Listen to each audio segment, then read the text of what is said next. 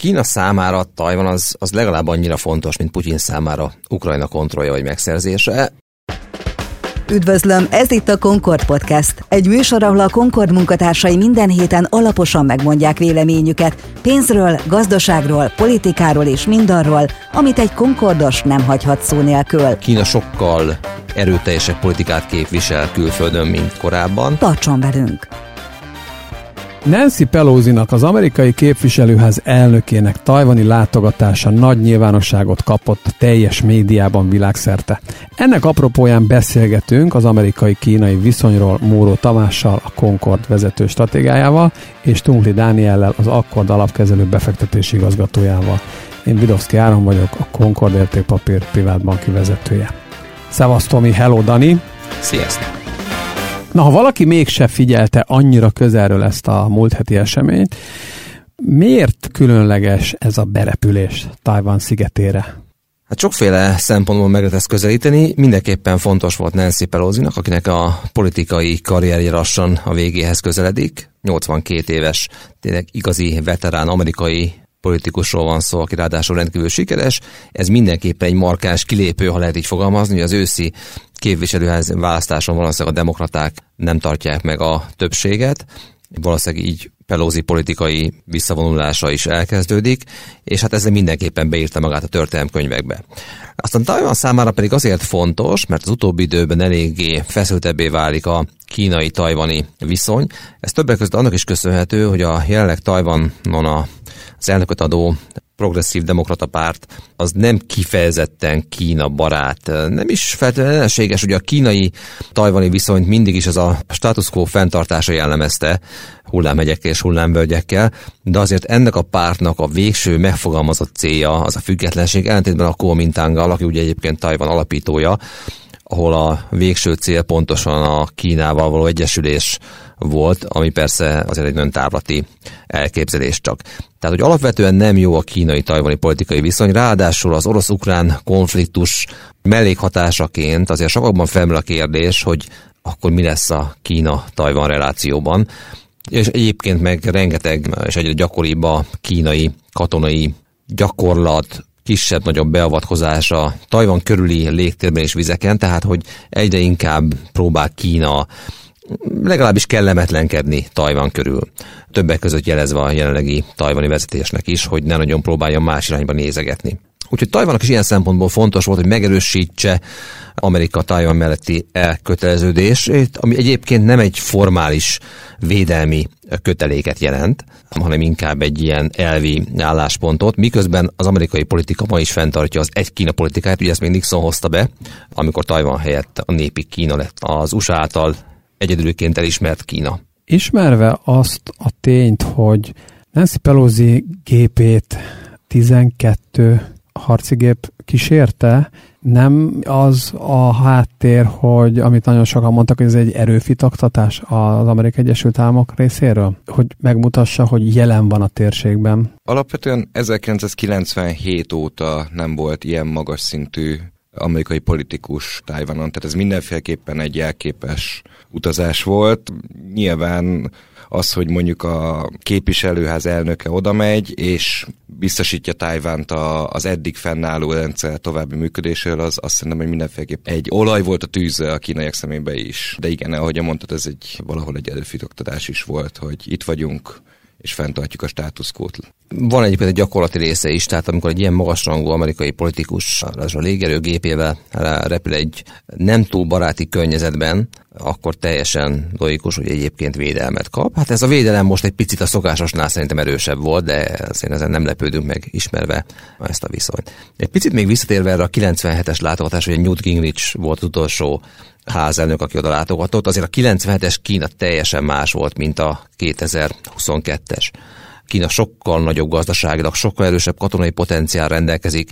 A kínai vezetés, ezen belül is elnök sokkal markásabban lép fel az egységes Kína mellett. A GDP-t tekintve többszörösére nőtt, talán hatszorosára azóta. Tehát, hogy teljesen más Kínáról beszélünk.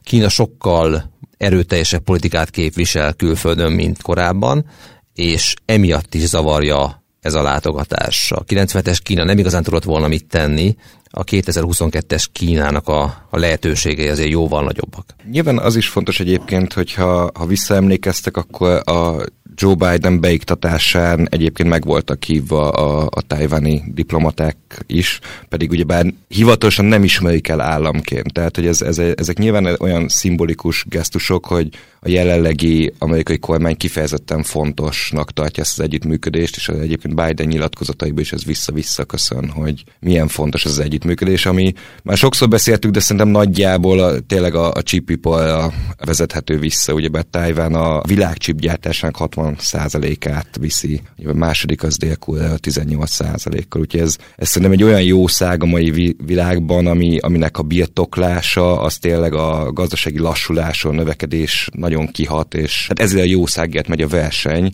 Nagyon nem mindegy, hogy ezt a kínaiak vagy az amerikaiak birtokolják direktbe vagy indirekt.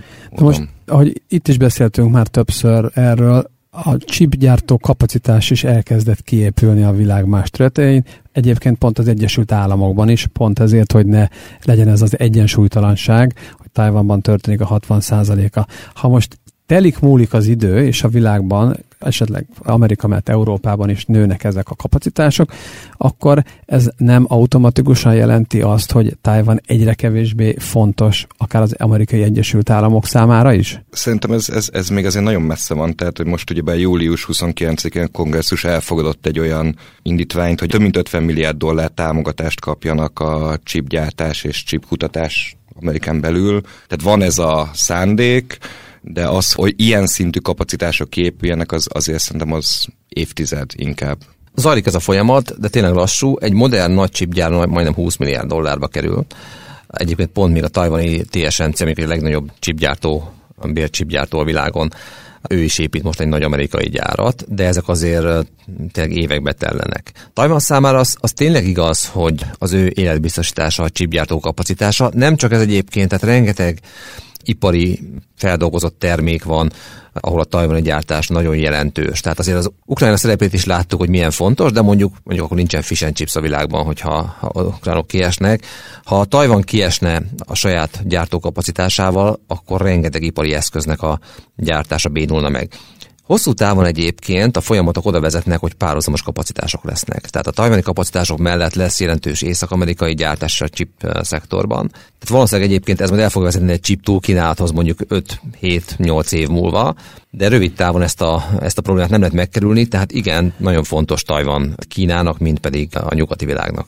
Nekem az jutott eszembe, így a beszélgetés közben teljesen spontán módon, hogy Amerikának olyan a tajvani chip, mint Európának az orosz gáz. Tehát, hogy elkenyelmesedett tőle, mert ott gyors, könnyen, olcsóan nagy mennyiségbe állították, és erre utána szépen a, a globális kereskedelem részeként erre lehetett számítani 5-10-20-30 éven keresztül, és senki nem figyelt oda eléggé, hogy ez az egyoldalú kínálat, ez, ez nagyon-nagyon vissza tud ütni.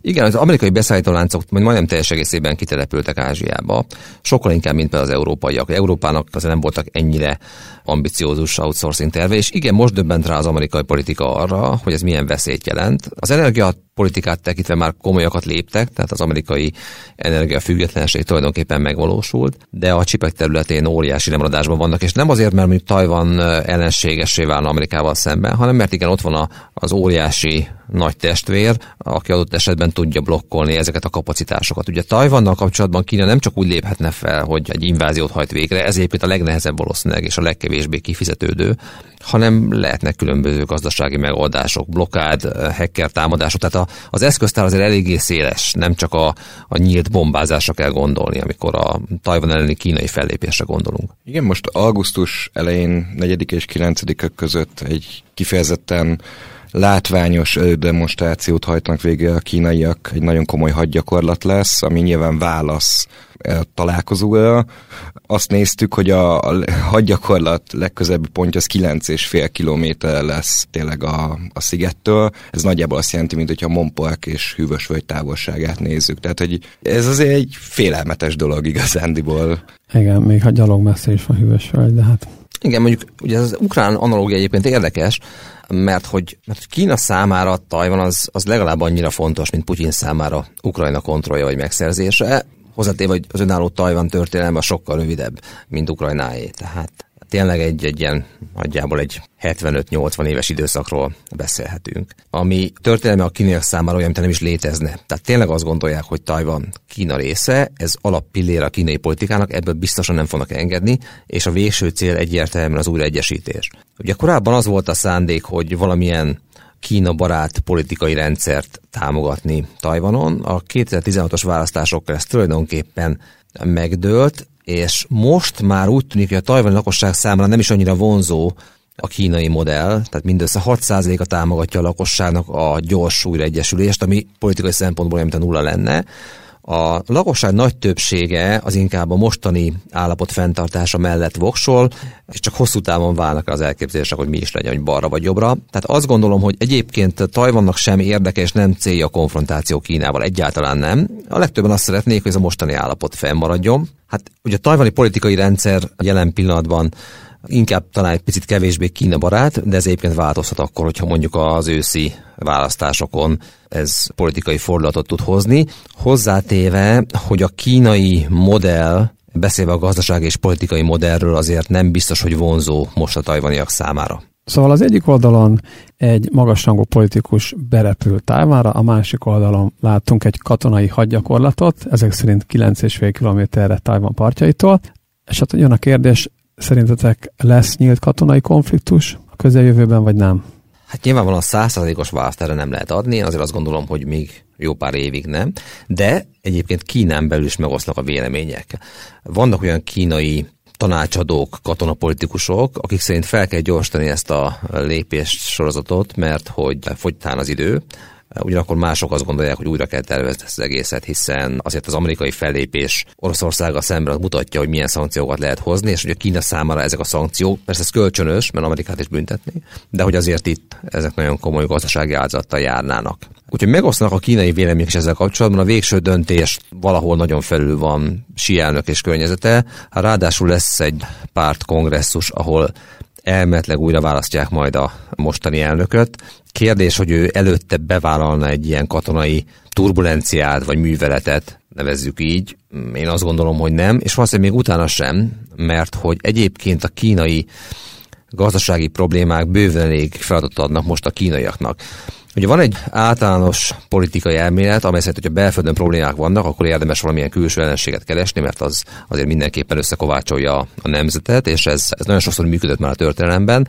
Azért jó páran azt gondolják, hogy pont emiatt érik egy gyorsabb Taiwan elleni fellépés, hiszen a kínai gazdaságban vannak eléggé negatív jelek jelen pillanatban. Összefoglalva, pro és kontra is szólnak érvek emellett. Szerintem a, az invázióval szembeni érvek azok, azok jóval erősebbek, tehát én nem számítok erre a következő mondjuk két évben, aztán majd meglátjuk. Szerintem a végső cél az adott. Alapvetően én is ezt gondolom, meg ezt is mondtuk szerintem korábban is, hogy Nyilván az, hogy hadgyakorlatok vannak, az, hogy a vadászrepülőgépek bepülnek, ez egyébként Tájván védelmi kiadásait is növeli. Azért nem olyan könnyű Tájvánt lerohanni, mint mondjuk Ukrajnát, és Ukrajnánál is láttuk, hogy az se olyan könnyű. Szerintem alapvetően ez, ez csak akkor mehet végbe, hogyha a kínai tervező asztalokon kijön a matek, hogy a legkevesebb áldozattal lehessen ezt megvalósítani. Azt mondják a szakértők, hogy ez, ez azért még inkább évek, de hát nyilván ezt mi nem látjuk. És ha visszanézünk, illetve fókuszálunk Kína belpolitika, illetve inkább gondoljuk, hogy gazdasági problémáira, amiről egyébként pont csináltunk is pár hete egy adást, akkor szerintetek, ha sorrendbe kéne állítani, melyek a legfontosabbak, amik, amikre valóban fókuszálni kell? Sielnöknek is. Hát a legfontosabb kérdés az mindenképpen az ingatlan piac és annak problémái. Ugye Kína óriási utat járt be az elmúlt két-három évtizedben, tényleg elképesztő, amit véghez vittek, mind GDP növekedésben, mind infrastruktúrális fejlesztésben, mind technológiai fejlődésben, tehát azért rengeteg termékben ma már a kínaiak világszínvonal tudnak gyártani, tehát mindenképpen ez lenyűgöző. Ugyanakkor az elmúlt években már a növekedés fő motorja az ingatlanpiac volt, és ugye sokat hallottunk a, a túlépítésekről, a rengeteg üres lakásról, a túlárazott ingatlanokról, és egyébként a kínai lakosság vagyonának a 70%-a fekszik lakó ingatlanokban, ez sokkal magasabb arány, mint például a nyugaton, és ami talán kevésbé ismert, hogy emögött egyre több a hitel is. Tehát amíg korábban ők saját megtakarításból, családi összefogásból vásároltak ingatlanokat, most már egyre több mögött a hitel, és minél több a hitel egy ingatlan piacon, annál veszélyesebbé tud válni. Ugye indult egy olyan folyamat, amikor ebben a túlépített ingatlan piacon elkezdtek elkezdett lassul az értékesítés, elkezdtek ingatlanfejlesztők bedőlni, nem minden projekt lesz jó. Ennek hatására elindult egy fékeződés, és az ingatlanfejlesztők problémái majd csődje oda vezetett, hogy egy csomó projekt leállt. És ugye a legnagyobb politikai probléma most az Kínában, hogy, hogy a lakosság tömege elkezdett úgymond sztrájkolni, tehát nem törlesztik azokat a jelzálog hiteleket, amelyeket felvettek az épülő ingatlanokra. Ilyen szempontból egyébként Kína érdekes, mert ugye nálunk a jelzálog hitelből felvett összeg az nem kerül át a fejlesztőhöz, amíg az nem adja át az ingatlan, de Kínában más a modell, ott a fejlesztő megkapja ezt a pénzt, aztán vagy felépül az ingatlan, vagy nem. Nagyra több ingatlan nem épül fel, és ennek köszönhetően a, az adósok elkezdtek nem fizetni, és ez tömegessé vált, és a közösségi médián belül terjed ez a, ez a folyamat, amilyen a kínai hatóságok megpróbáltak fellépni, megpróbálták ezt cenzúrázni, de ez akkora problémává vált, hogy ezt most már nehéz kezelni, tehát inkább állami mentővet dobnak ezeknek a cégeknek, állami alap jön majd létre, ami ezeket kezeli, de valójában az alap problémát, az ingatlanpiac túlépítését, azt igazából nem tudja kezelni. Tehát Kínának egy új növekedési modellt kell találnia, ami inkább a szolgáltatásokra épülő belső fogyasztás lehet, miközben egyébként az exportot is erőltetik, mert hogy az meg ugye ilyenkor segít. Szóval nem, nem könnyű. Valószínűleg Kína két-három évig biztosan a korábbi trendhez képest jóval kisebb növekedést fog produkálni. És megjelent egy nagyon érdekes dolog Kínában, ami a nyugati világban, de nálunk sem jellemző jelen pillanatban, ez a fiatalkori munkanélküliség. Tehát, hogy Azért az elmúlt években inkább a, nyugati világ munkerőpiac az, az túl keresletessé vált, elég könnyű állást találni annak, aki akar. Még akkor is, van, most van egy megélhetési válság az energiárak miatt, de Kínában egyre, egyre nagyobb probléma ez, és ez politikai problémá válhat. Szóval ez a legfontosabb kérdéskör, amit kezelnie kell a kínai vezetésnek, és ebbe kell ágyazni egyébként a Tajvan politikát is. Jelenleg a, a kínai ingatlan piac az a legnagyobb eszközosztály a világon. Azt úgy képzétek el, hogy ez nagyobb, mint az amerikai részvénypiac, vagy az amerikai kötvénypiac. Így külön-külön. Nyilván ezért is foglalkozunk vele, meg ez is rettetesen fontos, hogy milyen struktúrája van részét, ahogyan Tom is mondta, a kínai gazdaságnak ez adta maga a kínai háztartások eszközeinek is a 62%-a az ingatlan. Tehát ez, ez mindenképpen egy meghatározó eleme az ő struktúrájuknak. Nagyjából a GDP-nek a 13%-át tették ki 2019-ben az ingatlan befektetések, és ennek 70%-a volt a, a lakosság. Hogyha most ehhez még hozzáadnánk a fejlesztéseket, akkor a GDP-nek durván 29-30%-át érnénk el. Tehát hogy ez, ez nyilván ennek a helyzetnek a kezelése, rendezése, az, az egy nagyon nagy dolog lenne, és hogyha nem sikerül jól kezelni, akkor viszont nagyon-nagyon súlyos következményei lehetnek. Sokan vannak párhuzamot a japán ingatlan piac 80-as évek végén látott buborékjával, amikor egy, egy nyomott növekedési időszak jött, jött Japánban, rengeteg banki bedőlő hitellel. Ráadásul akkor már elindultak a japán demográfiai problémák is, és Kínában is most már eljött ez a kérdés. Úgyhogy mindezekből azért az jön össze, hogy egy, ahogy mondtam az előbb, egy ilyen trend alatti növekedés. Ennek a mértéke mennyi lesz, szerintem ember nincs, aki megmondja, de simán tudom képzelni, hogy például a magyar növekedési ütemek alatt lesz a kínai, bármennyire, és az ellenkezőjét szoktuk meg, vagy akár a nyugat-európai például összehasonlítva, bármennyire az ellenkezőjét szoktuk meg. Ugye Kína mindig magas növekedési ütemeket produkált, és most könnyen lehet, hogy számos ország le fogja nyomni őket. Egyébként még egy érdekes dolog, a kínai pártvezetés az évelén kiadta azt utasítást, hogy magasabb GDP növekedést kell produkálni, mint az USA, tehát van egy ilyen verseny. Az első két negyed év ugye nem lett túl erős Amerikában egy mínuszos GDP-vel, lehet, hogy nem is lesz sokkal jobb. A kínaiak úgy tűnt, hogy megnyerik ezt a versenyt, de azért most egy picit elkezdett rezegni a lécit is. Ezt azért lesz nehéz, szerintem, mert amit mondtál az előbb, hogy megjelent Kínában a fiatalkorúak körében is a munkanélküliség, ami teljesen ismeretlen volt, és ha ezt mellé rakom a, a rendkívül rossz korfáját Kínának, az előregedő társadalmat, részben ugye az, ez az egygyerekes családmodell miatt alakult ki, és amiről azért már sok éve beszélnek, hogy Kínában ketyeg ez a társadalombiztosítási vagy, vagy nyugdíjbomba valahol nagyon mélyen, csak hol beszélnek róla, hol nem. Ez megfejelve a, a fiatal között megfigyelhető munkanélküliséggel, ez nem mutat nagyon jó irányba, sem GDP tekintetében, sem hát társadalmi mozgások tekintetében sem. De látszik, hogy ez a legkomolyabb probléma Kínában, és uh, ugye ezt lehet próbálni kezelni, magát ezt a problémát, meg lehet egy olyan megoldást is találni erre, hogy akkor, akkor lépjünk fel markásabban külföldön, és akkor ez összekovácsolja a társadalmat a problémák ellenére is. Én azt gondolom, hogy a kínai vezetés mind a két módszert próbálja alkalmazni. Jellemző rájuk egyébként a próbálkozás, az iránykeresés. Nem szoktak hirtelen nagyokat lépni. Ugye Kína soha sem arról szólt, hogy hirtelen irányváltásokat eh, mutasson. Ugye a kamat változtatások is ilyen 5-10 bázispontosak szoktak lenni, tehát hogy teljesen más, mint a mostanában például a Fettől megszökött 75 bázispont. Szóval, hogy a kínaiak mind a két irányban lépnek majd, próbálják az ingatlan piacot nem teljesen összerogyasztani, hanem inkább lehűteni, de hát ezek a kontrollált leengedések azért nem mindig sikerülnek jól. Bár kétség, hogy Kínának minden eszköze megvan arra, hogy ezt másképpen tudja kezelni, mint például Amerika a Lehman után.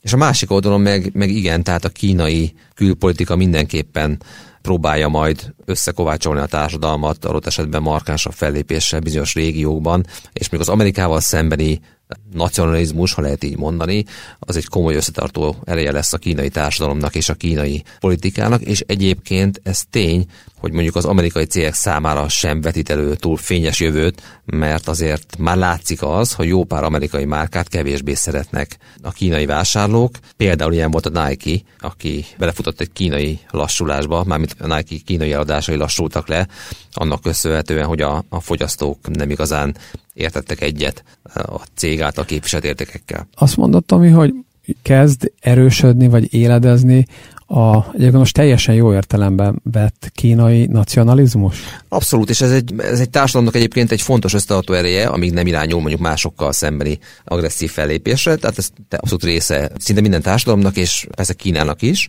Látszik ez már a kínai fogyasztáson. Például az elektromos autók szegmensében sokkal nehezebb a verseny a nyugati gyártók számára, talán a Teslát leszámítva, ahol egyébként Elon Musk ott is egy ilyen kultikus személyiség.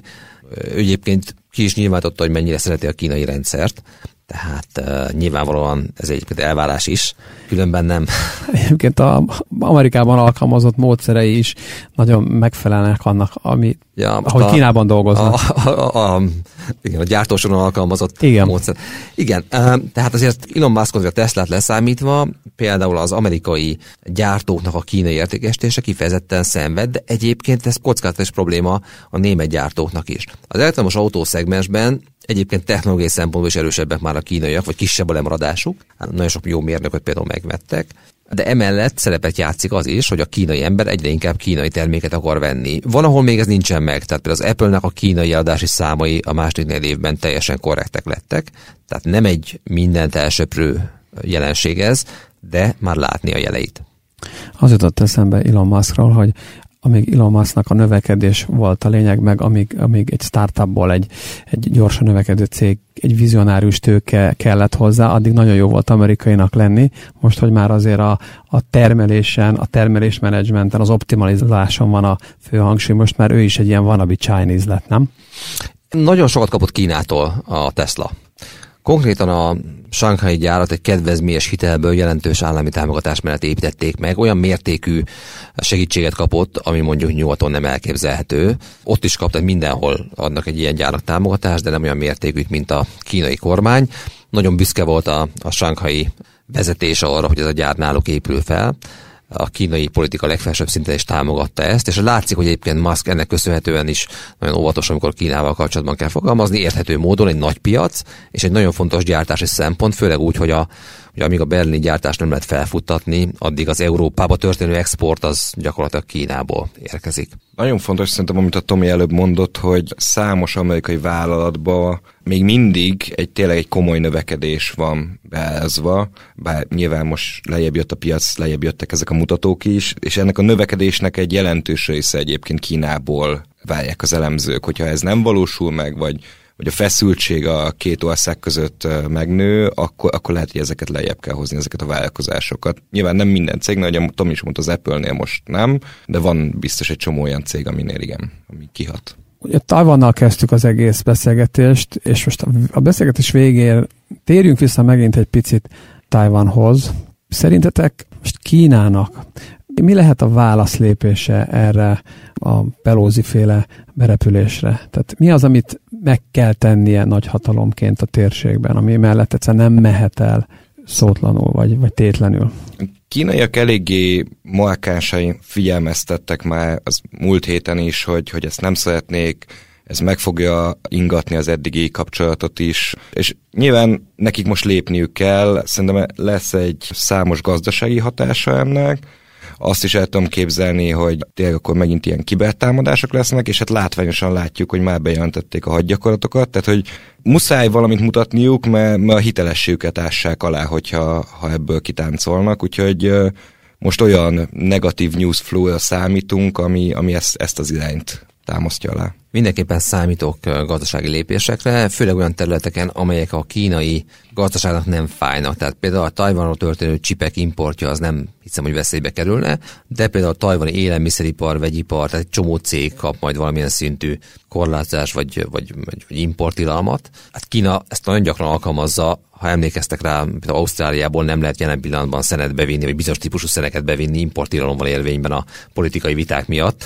Úgyhogy Kína nagyon, nagyon szívesen meglépi ezeket, és azt gondolom, hogy meg is kell lépnie, hiszen ezzel tud a vezetés erőt mutatni, hogy igen, mi képviseljük az érdekeinket, fellépünk azok ellen, akik nekünk keresztbe tesznek. Egy érdekes kérdés, hogy mi lesz az amerikai-kínai viszonya. Ugye azért a képviselőház és maga Nancy Pelosi meg pláne nagyon független, tehát tényleg őt nem lehet utasítani arra, hogy ne menjen oda, és amint hallottuk, legalábbis a nyilvánosság felé Joe Biden meg is próbált erről lebeszélni. Ugyanakkor Amerika sem tehette meg, ha már Pelosi ennyire beleállt ebbe, hogy akkor ne vigye ezt végig, mert akkor meg ő tűnik gyengének. Tehát itt azért zajlik egy ilyen, ugye van az hogy amerikai Game of Chicken játék, hogy kirántja félre a kormányt. Remélem, hogy nem pont egymással szembe mennek az autók. Én azt gondolom, hogy az amerikai-kínai viszony, ami egyébként sok-sok éves mélypontra került, nem nagyon fog javulni ezt követően, sőt még, ha valamilyen területen lehetne együttműködés, valószínűleg az is el fog akadni, tehát mindenképpen egy hűvösebb időszakra számítok. És ugye azért Kínával szemben egy kétpárti konszenzus van azzal kapcsolatban, hogy Kína az ellenségünk. Akár demokrata oldalon, akár republikánus oldalon.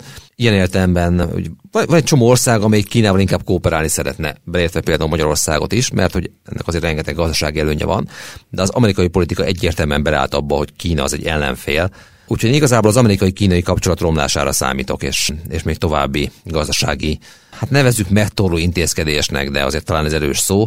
Nem gondolom, hogy itt javulás jönne, sokkal inkább még további szigorítás. Ha tetszett ez a podcast, akkor iratkozzatok fel a Concord csoport YouTube csatornájára, a Concord Spotify és Apple Podcast csatornájára, és olvassátok cikkeinket a concordblog.hu-n. Tomi, Dani, nagyon szépen köszönöm.